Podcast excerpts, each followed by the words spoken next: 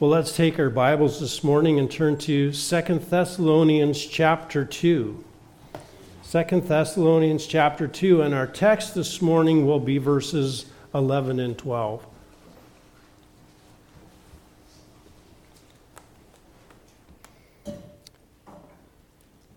We've been studying through the second chapter of Thessalonians, and after comforting the Thessalonians in chapter 2 in persecution, he now is correcting their understanding of eschatology, of future events. And he's doing it again with the purpose to comfort them. And that's why we call the book of Thessalonians a book about comfort. Because he is, first of all, saying, everything's okay in persecution, and he comforts them there. And now he says, Actually, I'm going to comfort you about a misunderstanding that you have had. And so there's a comfort as well as a correction here in Second Thessalonians chapter 2. And so our text this morning is, is verses 11 and 12. But again, I want us to set the context beginning at verse 1, and we will read through verse 12 this morning, and then we will go into our text. Listen as Paul writes, as he is superintended, moved by the Spirit to write. So, what he writes is the inerrant Word of God. And so, what we have here is the, is the inerrant Word of God. Now, listen as Paul writes. Now, we, we request you, brethren, with regard to the coming of our Lord Jesus Christ and our gathering to, together to him, that you not be quickly shaken from your composure or be disturbed either by a spirit or a message or a letter as if from us to the effect that the day of the Lord has come. Let no one in any way deceive you, for it will not come unless the apostasy comes first and the man of lawlessness is revealed, the son of destruction, who opposes and exalts himself above every so called God or object of worship so that he takes his seat in the temple of God, displaying himself as being God. Do you remember that while I was still with you, I was telling you these things? And you know what restrains him now, so that in his time he will be revealed. For the mystery of lawlessness is already at work. Only he who now restrains will do so until he is taken out of the way.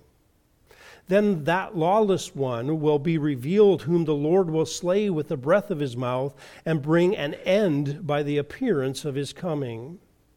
That is, the one whose coming is in accordance with the activity of Satan, with all power and signs and false wonders and with all deception of wickedness for those who perish, because they did not receive the love of the truth so as to be saved.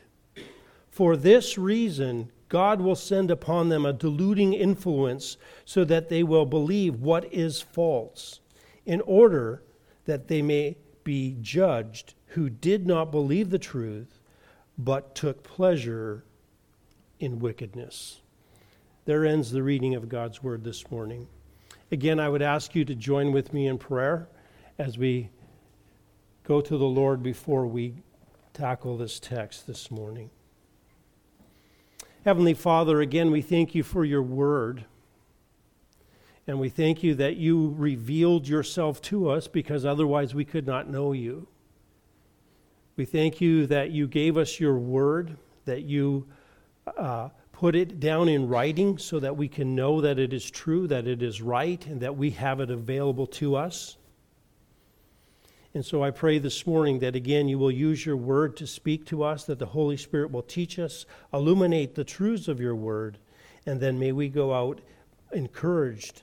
May we go out more in the image of our Lord Jesus Christ, more in love with him, and that we would sing your praises as we leave here this morning. I pray. In your name, amen. So, as I said, we have been going through the second chapter of Thessalonians, and in this, we understand that two things are taking place. And what Paul is doing here, he is describing the day of the Lord because they think they're in the day of the Lord, and he is also revealing to us the Antichrist and giving us details of what will take place.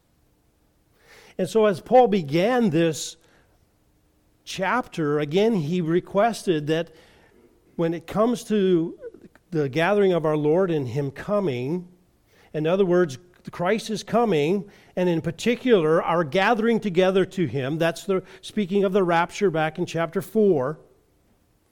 He says that you not be quickly shaken from your composure or, dis, or disturbed by a spirit, a message, or, or letter as if from us. So there's been this misunderstanding. And I think we can probably uh, understand that because we've seen many times where there are those who have made predictions about the Lord's return and they have been free to make these predictions, and there's been various times in history. And we've had them recently, even. I think it was David Camp who made these predictions when the Lord would come. And then people get all in it, all upset, and they turn their lives upside down, and they sell their houses, and they quit working, and they they put skylights in their house roofs in case the Lord raptures them, and they do all of these crazy things because they think that these predictions are true. And so we have a little sympathy for the Thessalonians because we're kind of like, well, how could they be like that? And yet, they have much more what we would call authority going on for their, for their misinterpretation than most of us do. Often we have here in our times one guy, often on the edges of society or Christianity, and he, he makes a prophecy. But here these people are in the midst of the first century. The sign gifts are going, everything's going. And so when they when they think they got uh, someone says the Lord spoke to me or I you know the Holy Spirit was moving me, they, they were going, yeah, that that that definitely takes place. And so they're they're ready for it. And so when someone says, I have a message from the Lord, guess what? This is what's taking place. Or, you know what? Actually, we got a letter here. I got a letter from Paul himself. He's changed his mind. He's got fresh revelation. He's got fresh bread here for us. And guess what? We're in the day of the Lord. And so they're upset. And Paul says, How could you lose your composure so quickly or be disturbed by this? And there's kind of this double idea of they have emotionally just got shot to the moon. They are, they are, their minds are not functioning correctly. And there's also this idea that they have left the truth that Paul has given to them in order to take the lie. And he says, How could you be shaken from what I've told you? And how could you be so upset about all of this?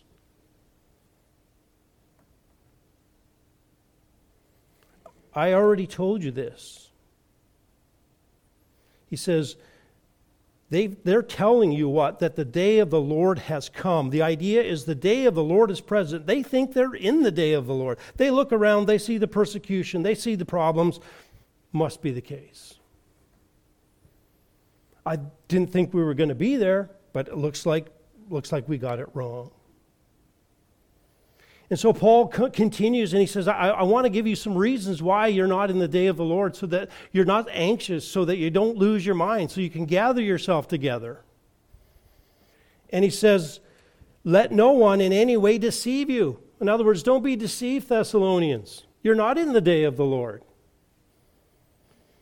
And then we, we look at this verse and, and we looked at the language here, and, and I'm going to give you Tony's version of this because I think, and I think it's correct to the grammar. And verse 3 should read For the day of the Lord is not present unless first, during the day of the Lord, the apostasy comes first and after the apostasy has started, the man of lawlessness will be revealed. In other words, these are two events that take place during the day of the Lord. They are not precursors to the day of the Lord. Paul said in chapter 5 that the day of the Lord would come like a thief in the night, it would be a surprise. And so he says, this, the man of lawlessness, this one who is not without law, but rather is against the law of God, and the son of destruction, he brings destruction. He's against everything that God stands for. He's the one who ultimately will what? Who opposes and exalts himself above every so called God or object of worship. In other words, there's going to come a time where the Antichrist is going to throw off all restraints and say, Guess what? I'm God. Worship me. Worship me alone. Every object of worship, every so called God. Actually, I'm the true God, he says. And he will take his seat in the temple of God. This is what Daniel calls abomination of desolation, and the Antichrist will overthrow the worship in the temple in Jerusalem, and he will what? Display himself as being God. Now, for the Thessalonians, there was still a temple, but for us, there's no temple, and so we know this can't be taking place because there's no temple. He says, Do you remember that while I was still with you, I was telling you these things?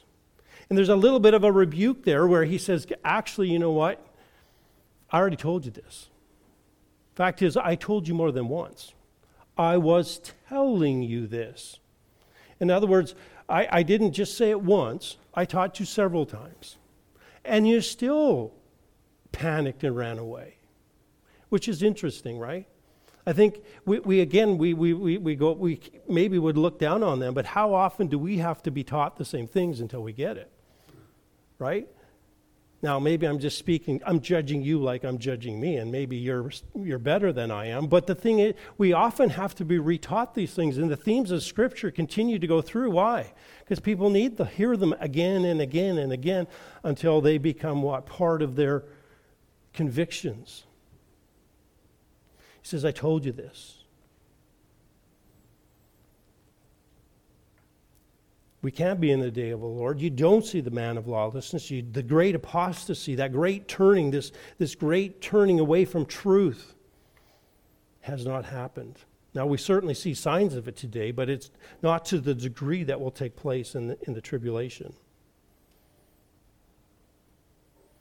And then he goes on and he says, And you know what restrains him now, so that in his time he will be revealed.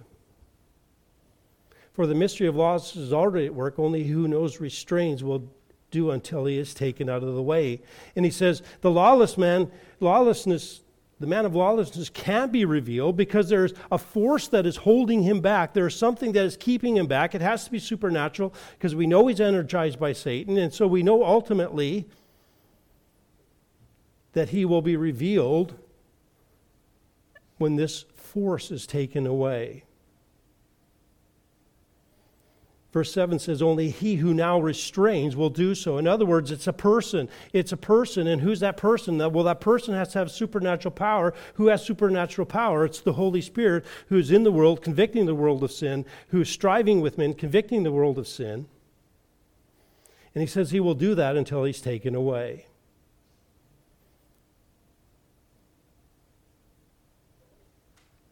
Verse 8 Then the lawless one will be revealed, whom God will slay with the breath of his mouth and bring to an end by the appearance of his coming. And he says, here's this Antichrist. Not only is he being restrained now, so he's not here, and if, he, if the Antichrist and the lawless one is not here, then the day of the Lord can't be here. But guess what? Don't be afraid.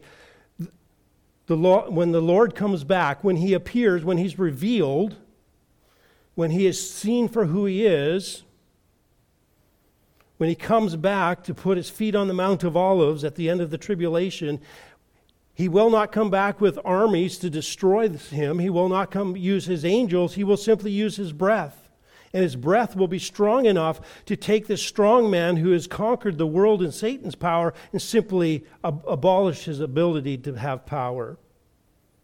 He will bring, bring it to an end. It's not that he will be annihilated but simply he will be rendered powerless. He will be then ultimately cast into the lake of fire. We saw in verse 9 that he is empowered by Satan. He's energized. And he will come with all kinds of power and signs and false wonders. In other words, he will come in the power of Satan in a way that has never happened in history before, and he will do all kinds of signs and wonders. He will do miracles that will point to, to the greatness of who he is. And these wonders will, these signs will ultimately cause wonder in people, and it's all false. It comes from falsehood. And with all deception of wickedness, every kind of wickedness that, dis- that can can be conceived will be used for deception. And he will have influence on, we saw, we saw he entraps those who perish. And they perish because they did not receive the love of the truth. They did not take the truth and ultimately so as to be saved. In other words, they rejected the truth of God, they rejected the gospel those who heard it, and they did not take the truth, and in rejecting the truth, they damned themselves. They were not saved. And so, as we come to this, to our, our section here in 11, verse 12, he's now going to explain really that idea that they did not receive the love of the truth as to be saved. And in this passage, we will see divine delusion and divine judgment. And we will see that the rejection of the truth for these people ultimately leads to divine de- delusion and de- divine judgment.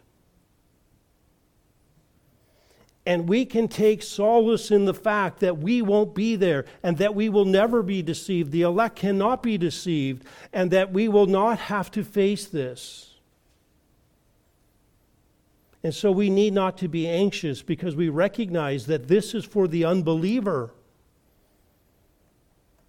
And we will never fall under the deluding influence that God sends, nor will we stand under his judgment. So Paul begins in verse 11, all of this to get to verse 11.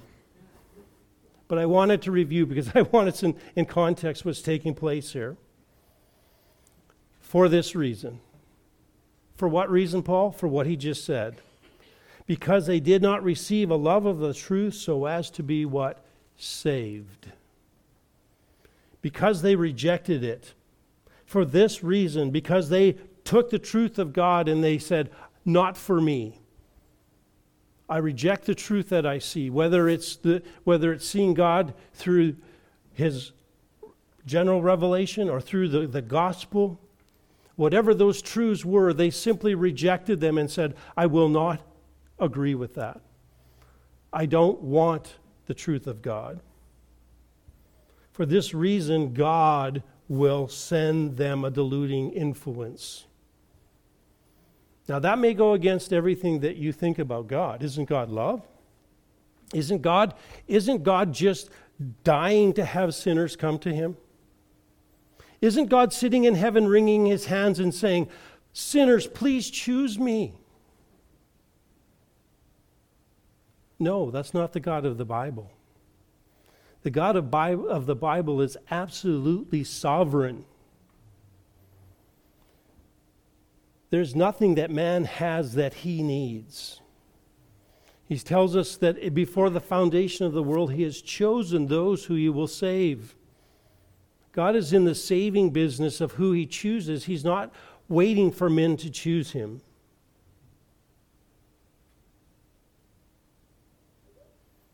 And so he says, God will send them a deluding influence. God is involved in the damnation of sinners. And when it says, for this reason, God will send, what he's describing here is divine recompense. In other words, he is sending them a strong delusion. The words here are not to be weakened as if it, meant merely that in, in righteous judgment, God permitted a strong delusion to be sent to them. The words are not mere assertion of judicial permission, but an actual retribution. Okay? In the ordinance of God that the wicked, by their wicked actions, fall into greater wickedness, and that thus sin is punished by sin, and what is an ordinance of God is appointed by God Himself. Do you get that? In other words, God has ordained that when you sin and you choose sin and you reject truth, that more sin will result in your life, which will run, ultimately mean more punishment for sin.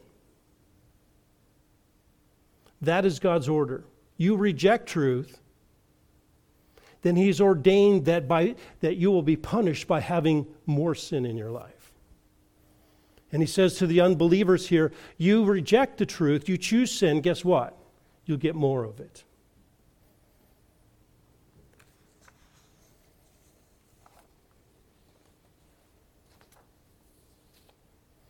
And so he says, God will send them what?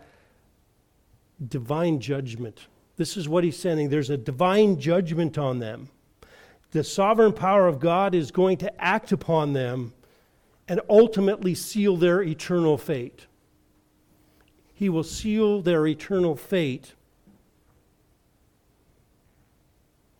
He says, literally, a force of delusion, a force of deception that will come upon them.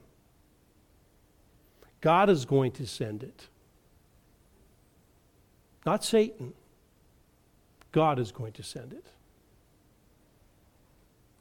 So that they might believe what is false.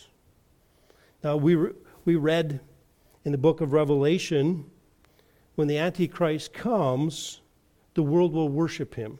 Revelation 13 14. And he deceives those who are on the earth because of the signs which he has done. We saw that back in verse 9 of this chapter the one who coming in according to the energy of Satan with all power and signs and false wonder and with all deception of wickedness for those who perish. He will come with signs, he will come with wonders, and he will deceive. Now you might ask yourself, well, how can the, how can the Antichrist deceive everyone? How, how can that actually be? Right?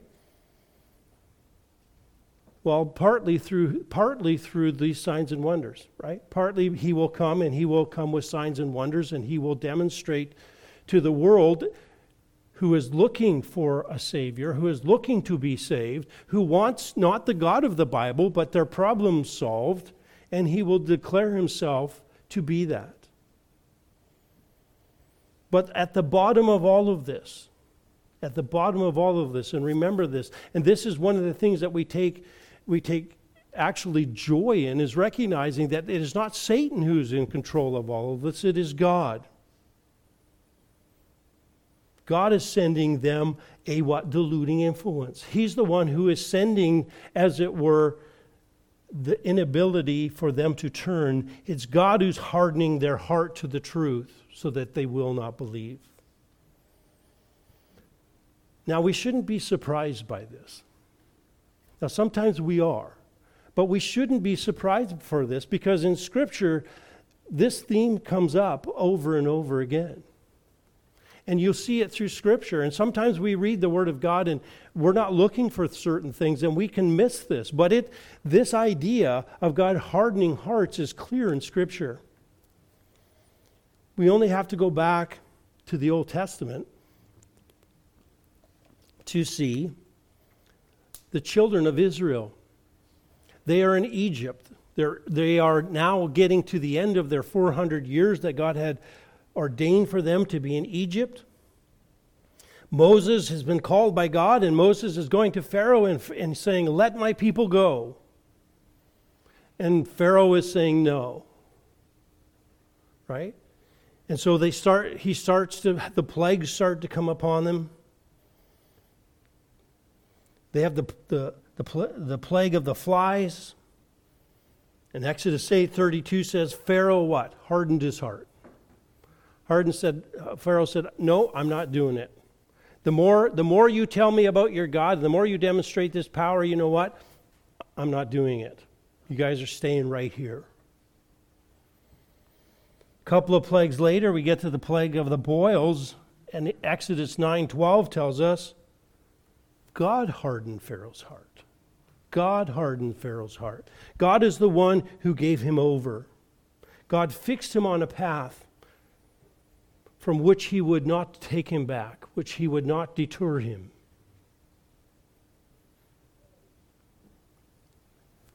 We often don't think of that, do we? But there's a responsibility with truth. And when tr- truth is rejected, there gets a point where God will decide what? Enough. Enough. We see that again in Isaiah chapter 6. Right? God calls Isaiah to go and to preach righteousness, to preach judgment, to call them to repentance. And so Isaiah says, Well, how long do I do this? How long do I do this? And of course, God says, Until they repent. Until they repent. No, he didn't. What did he say? Keep go tell the people, keep on preaching until what? Keep on, on keep on listening, but until they until they keep on listening and do not perceive, keep on looking but do not understand. Render the hearts of the people insensitive, their ears dull, their eyes dim, lest they see with their eyes, hear with their ears, understand with their heart, and return and what be healed. Whoa. Yeah, that's what God said. Keep on giving them the truth until they're hardened to the truth and they can't see. Solomon said in Proverbs 5:22, his own iniquities will capture the wicked and he, the wicked, will be held with the chains of what? His own sin. In other words, there's, there's a price to be paid. You, get, you, you start often with sin, and sin is fun right? It promises pleasure until it, what, chains you down and you can't get out of it. And you continue to sin in grosser and more frequent ways because it's got you captive and you can't get away.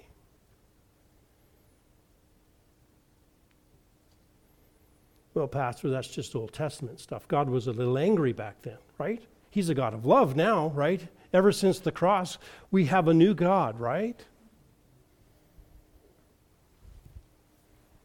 Be like Jesus, right? Be like Jesus. Okay, let's be like Jesus. Remember the parable? Remember Christ started his ministry and he taught everyone, didn't he? He's out in public giving the message, and then what happened? They accused Jesus of doing miracles by the power of Satan. And what did he do? He started to speak in parables. Why did you speak in parable, Jesus? Because while seeing, they do not see, while hearing, they do not hear, nor do they understand. In other words, I did exactly what Isaiah did.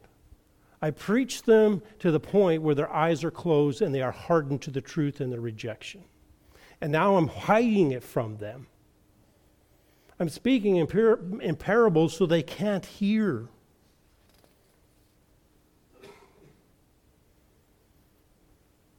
This Isaiah passage is actually used uh, quite a bit in the New Testament Mark, Luke, John 12, Acts 28. There's a point that they're making. If you will not hear, you cannot hear. God hardens those who reject the truth of the word.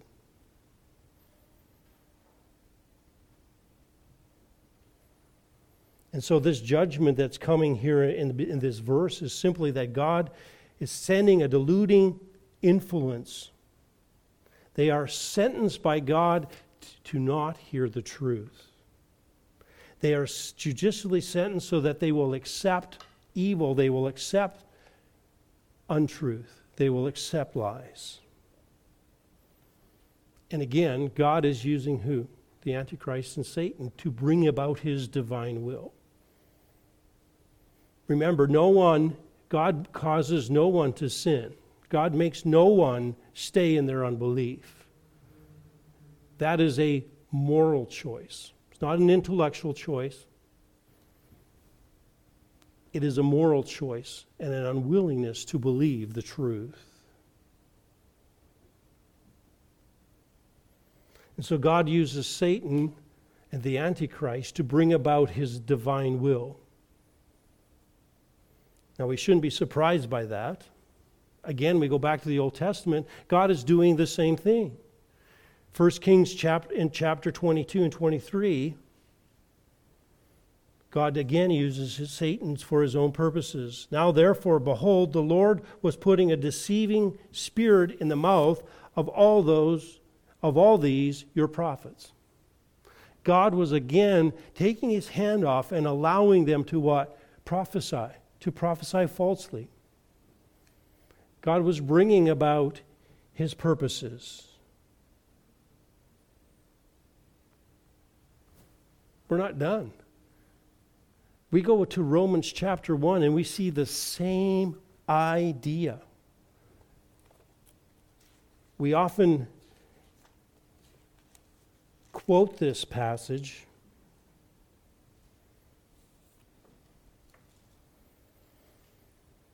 For the wrath of God is revealed, or literally being revealed from heaven against all ungodliness and unrighteousness of men who suppress the truth in unrighteousness. How do they suppress the truth? Not by just denying it, but they suppress it by what? Unrighteousness. Because what that which is known about God is evident within them, for God made it evident to them. God has made it so that all people have a witness that He exists. For since the creation of the world, his invisible attributes, his eternal power and divine nature have been clearly seen, being understood through that which was made, so that they are without excuse. You can see a witness to who God is through creation, through what is made. It should point you, and again, general revelation points you to something about God. You can see his glory, you can see his existence, you can see his his, his care, his divine power. For even though they knew God, and again, this is not epiginosko, this is just the idea that they knew about God. They had an intellectual understanding of who He was, but they did not know Him intimately. They did not honor Him as God or give thanks, but they became futile in their speculation, and their foolish hearts were darkened professing to be wise. Does that sound familiar? We're just smarter than we've ever been in history. We know humanity more than anything else. All those morality codes that we had from the past are so foolish. Professing to be wise, they became fools and exchanged the glory of the incorruptible God for the image and form of the corruptible man and birds and four footed animals and creatures. They rejected the truth. They began to wash, worship the creation rather than the Creator. Therefore, God gave them over to the lust of their hearts to impurity, so their bodies would be dishonored among them. God gave them over. Verse 26 For this reason, God gave them over to degrading passions, passions, for their women exchanged the natural function for that which is unnatural. In the same way, also, the men abandoned the natural function of the woman. Receiving, it says, on their own person the due penalty of their error. God simply said, You want sin? Here's the penalty. I'm going to give you sin. I'm going to give you more. You're going to have more judgment on you. I'm going to harden you in your sin.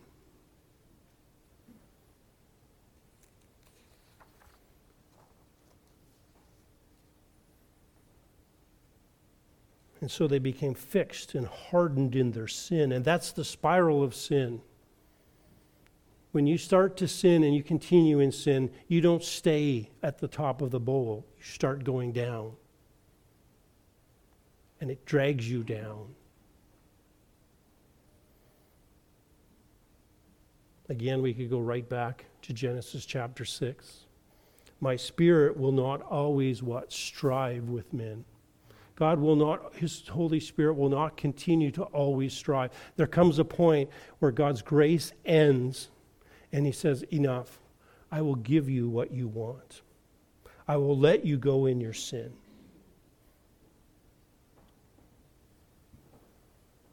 You will have no capacity left to believe, and you will believe anything that's a lie. That will be where you are.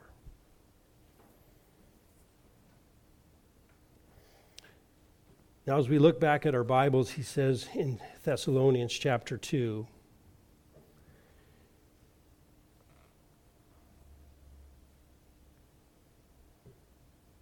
so that they will believe what is false. What is false. Literally, they will believe what is the lie. The lie. So, what is the lie? What does he mean? They will believe the lie. Well, when we look back, the deception was what? That the Antichrist would come signs and wonder with all deceptions, and he does that ultimately to set himself up as what? Verse 4 as God. He exalts himself over, above every so called God or object of worship so that he takes the seat in the temple of God, displaying himself as being God. And this is the deception that the Antichrist comes with. We often think that the Antichrist is going to come and he's going to be so noticeable. And we think that he's just going to be so evil that anybody can see it. But the reality is is he doesn't come that way. He comes as what? God. He sets himself up as God. In fact, he sets himself up as what? Christ, as the Messiah. He is called the what? Antichrist, right? Which means can mean two things opposed to Christ or instead of Christ. And what did Jesus warn about in Matthew chapter 24? As he is speaking on the sermon, as he speaks, he says this in verse 24, Matthew 24 24.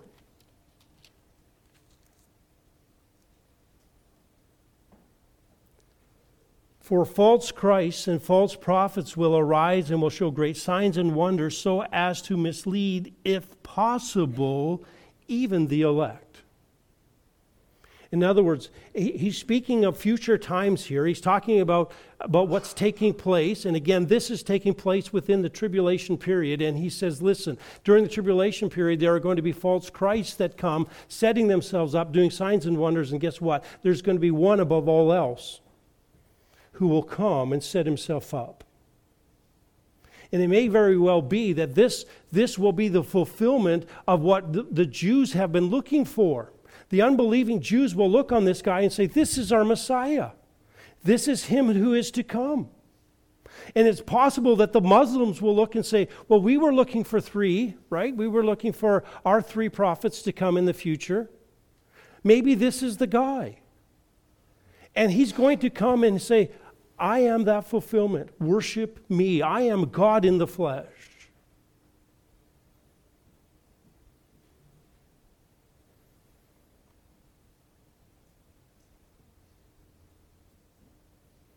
Revelation 19:20 says that the antichrist deceives so as to be worshiped. And so he will come and he will come not not as Satan, he will come as an angel of light. And so people will be deceived people will be deceived.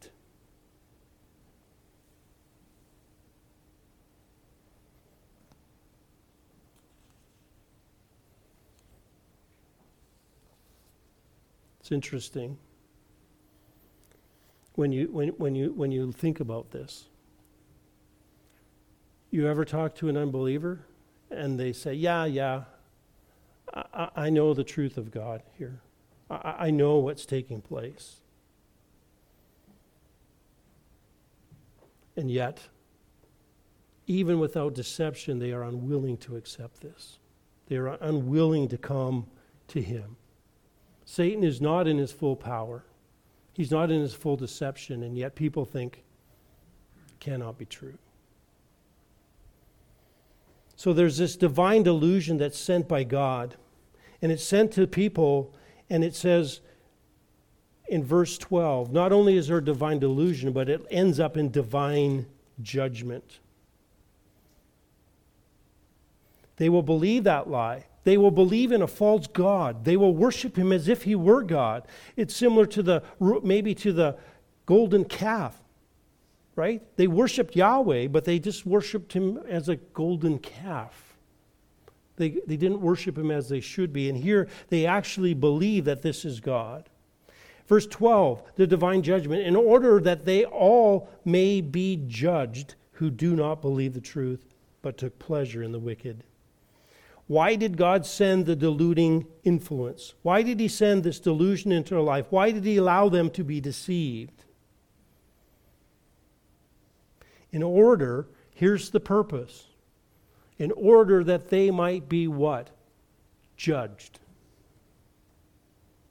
In order that they might be judged. In other words, God sent them into their sin ultimately so that He would what? Judge them. Judge them. There is a judgment that is coming for these people. There's a judgment that is in the future in order that they all may be judged. All of these people in this group, all of this people who did not believe the truth and took pleasure in righteousness, the whole group will ultimately be judged. The deluding influence was a judgment of God, but there is coming a judgment that is even greater. Paul talked about it in verse chapter 1 verse 9. He said these pay the penalty of eternal destruction away from the presence of the Lord and from the glory of his power. These people who reject the truth of the gospel will go to eternal destruction. And that's not annihilation. Again, that is being sent where, where they have no power, where they are given a resurrected body, and they are put in hell forever under the discipline and the wrath of God. Revelation 14, right? In the presence of God and the, uh, of the Lamb and the angels. God will be there punishing the unbelievers. God, God is in hell. He's omnipresent, he has to be, and he is there, but not in fellowshipping presence, but in his wrath as he punishes sinners for eternity for falling infinitely short of the glory of God. This is what this judgment is spoken of in Revelation chapter 20. The great white throne judgment. Then I saw a great white throne, and whom is sat upon it, from whose presence earth and heaven had fled away, and no place was found for them. And I saw the dead, the great and the small, standing before the throne, and the books were opened, and another book was opened, which is the book of life. And the dead were judged from the things which were written in the book according to their deeds. And the sea gave up the dead which were in it, and death and Hades gave up the dead which is, were in them, and they were judged, every one according to their deeds. Then death and Hades were thrown into the lake of fire. This is the second death, the lake of fire. And if anyone's name was not found written in the book of life, he was thrown into the lake of fire. Only those who believe and love the truth will be in the book of life. And all of those who did not receive a love for the truth, who did not love, receive a love for the Lord Jesus Christ, right? If you love me, keep my commandments. You have to love the Lord Jesus Christ. And he says, These people are under divine judgment. They have rejected the truth and has resulted in divine judgment because what? Who did not believe the truth. They did not accept it. Rather, they were deceived. They did not receive a love of the truth to be sa- saved. They would not accept the truths that God said. They did not accept what God said about them, did not accept what they, the Word of God said about the Lord Jesus Christ and the need to have sins forgiven, the need for a substitute, the need for the death of a perfect sacrifice in the Son of Jesus Christ. Rather, rather than believing the truth and accepting the truth and obeying the truth, it says, this group of people but took pleasure. In contrast, in contrast to accepting the gospel, they took pleasure in wickedness. They engaged in unrighteous deeds. And most likely, one of those things, and, and some of that was simply that they had embraced a lie, and in embracing a lie, they now embraced what was unrighteous and called it what? Righteous. Right? We have someone coming who's not God. They accept that lie. They call him God. And therefore, everything that he says and every standard that he set out would, would be received as what? Good.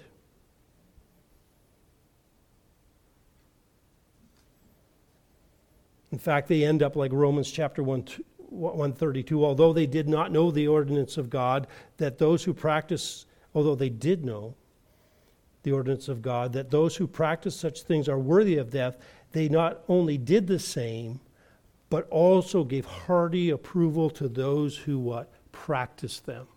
They love their sin. They love their unrighteousness. Isaiah 5 says, Woe to those who call evil good and good evil, who substitute darkness for light and light for darkness, who substitute bitter for sweet and sweet for bitter. In other words, these people have rejected the truth, they have accepted a lie, and now they call what God calls evil, they call good.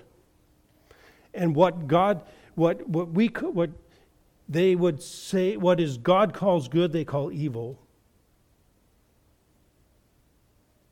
And so God will judge them and he will send them to hell.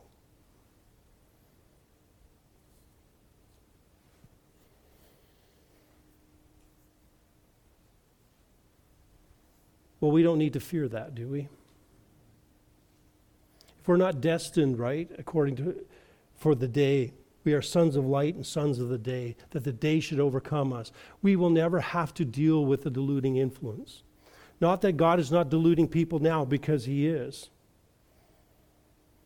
but not in this massive way. We will never have to face this. We never have to have the anxiety of falling away or being deceived because it's not possible, because we are God's children. And He sends the deluding influence on who? The unbeliever. And so we have nothing to fear, nothing to be anxious about. But for the unbeliever, this is terrible news. This is terrible news. If you're not a believer, this should make you shake in your boots. You should be completely afraid. Because if God is willing to abandon you from His grace in this life, don't think that it's going to make any difference if you see this in the future. You hear people say, well, guess, you know what? I'm just going to live my life now and I'm going to do what I want because like God gets kind of in the way of fun, right? And so I'm going to do what I want. And which really means I, I love my sin. But when I see these things take place, if I end up in the day of the Lord and I see this great apostasy and I see the man of sin revealed, then I'll repent. Then, then I'll turn to the Lord because I, I know then it's going to be too late if I don't. Foolish person. Foolish person. He will send a deluding influence. And rather than you seeing these signs and saying, that's him, I better repent, I better turn to the Lord Jesus Christ, you're going to say, He is the Lord Jesus Christ. My mom and dad were wrong. My Sunday school teacher was wrong because this is the true Messiah. Don't think that you'll get here and say, Oh, now I get it. The Bible tells us today is the day of salvation. Today is the day that we should turn to the Lord Jesus Christ. And if you don't know him, you need to fall on your knees and you need to beg him to save you. Beg him to open your eyes. Beg him to show you your sin against a holy God. Beg him to give you a new heart. Beg him to give you a heart of repentance so that you will turn to him. Because if you don't, there's coming a time where it will be too late. There may be a time where God will simply re- take away his grace from you. He will stop fighting with you. His Spirit will stop contending with you. And the more truth that you have, and the more times you sit under the voice of preaching of the word and a call of the gospel, the more you harden yourself, the more chance that God will finally say, I will give you what you want.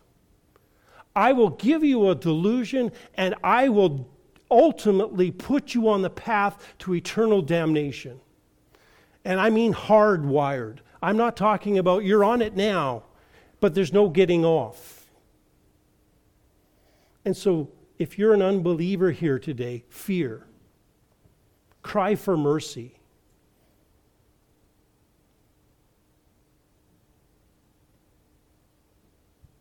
Because judgment is coming. You should take no comfort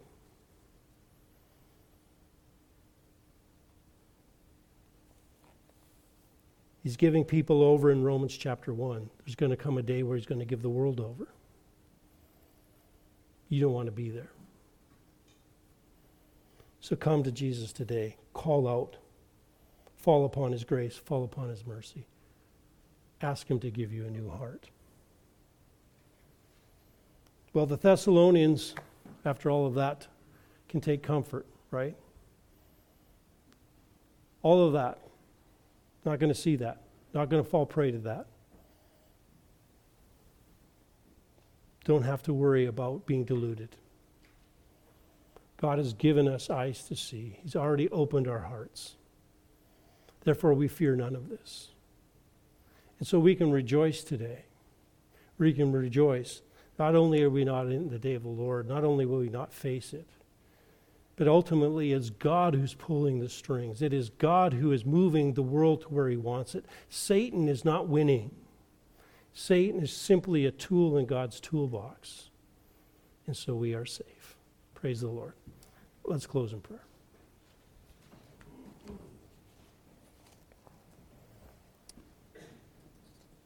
Heavenly Father, we do thank you for your word.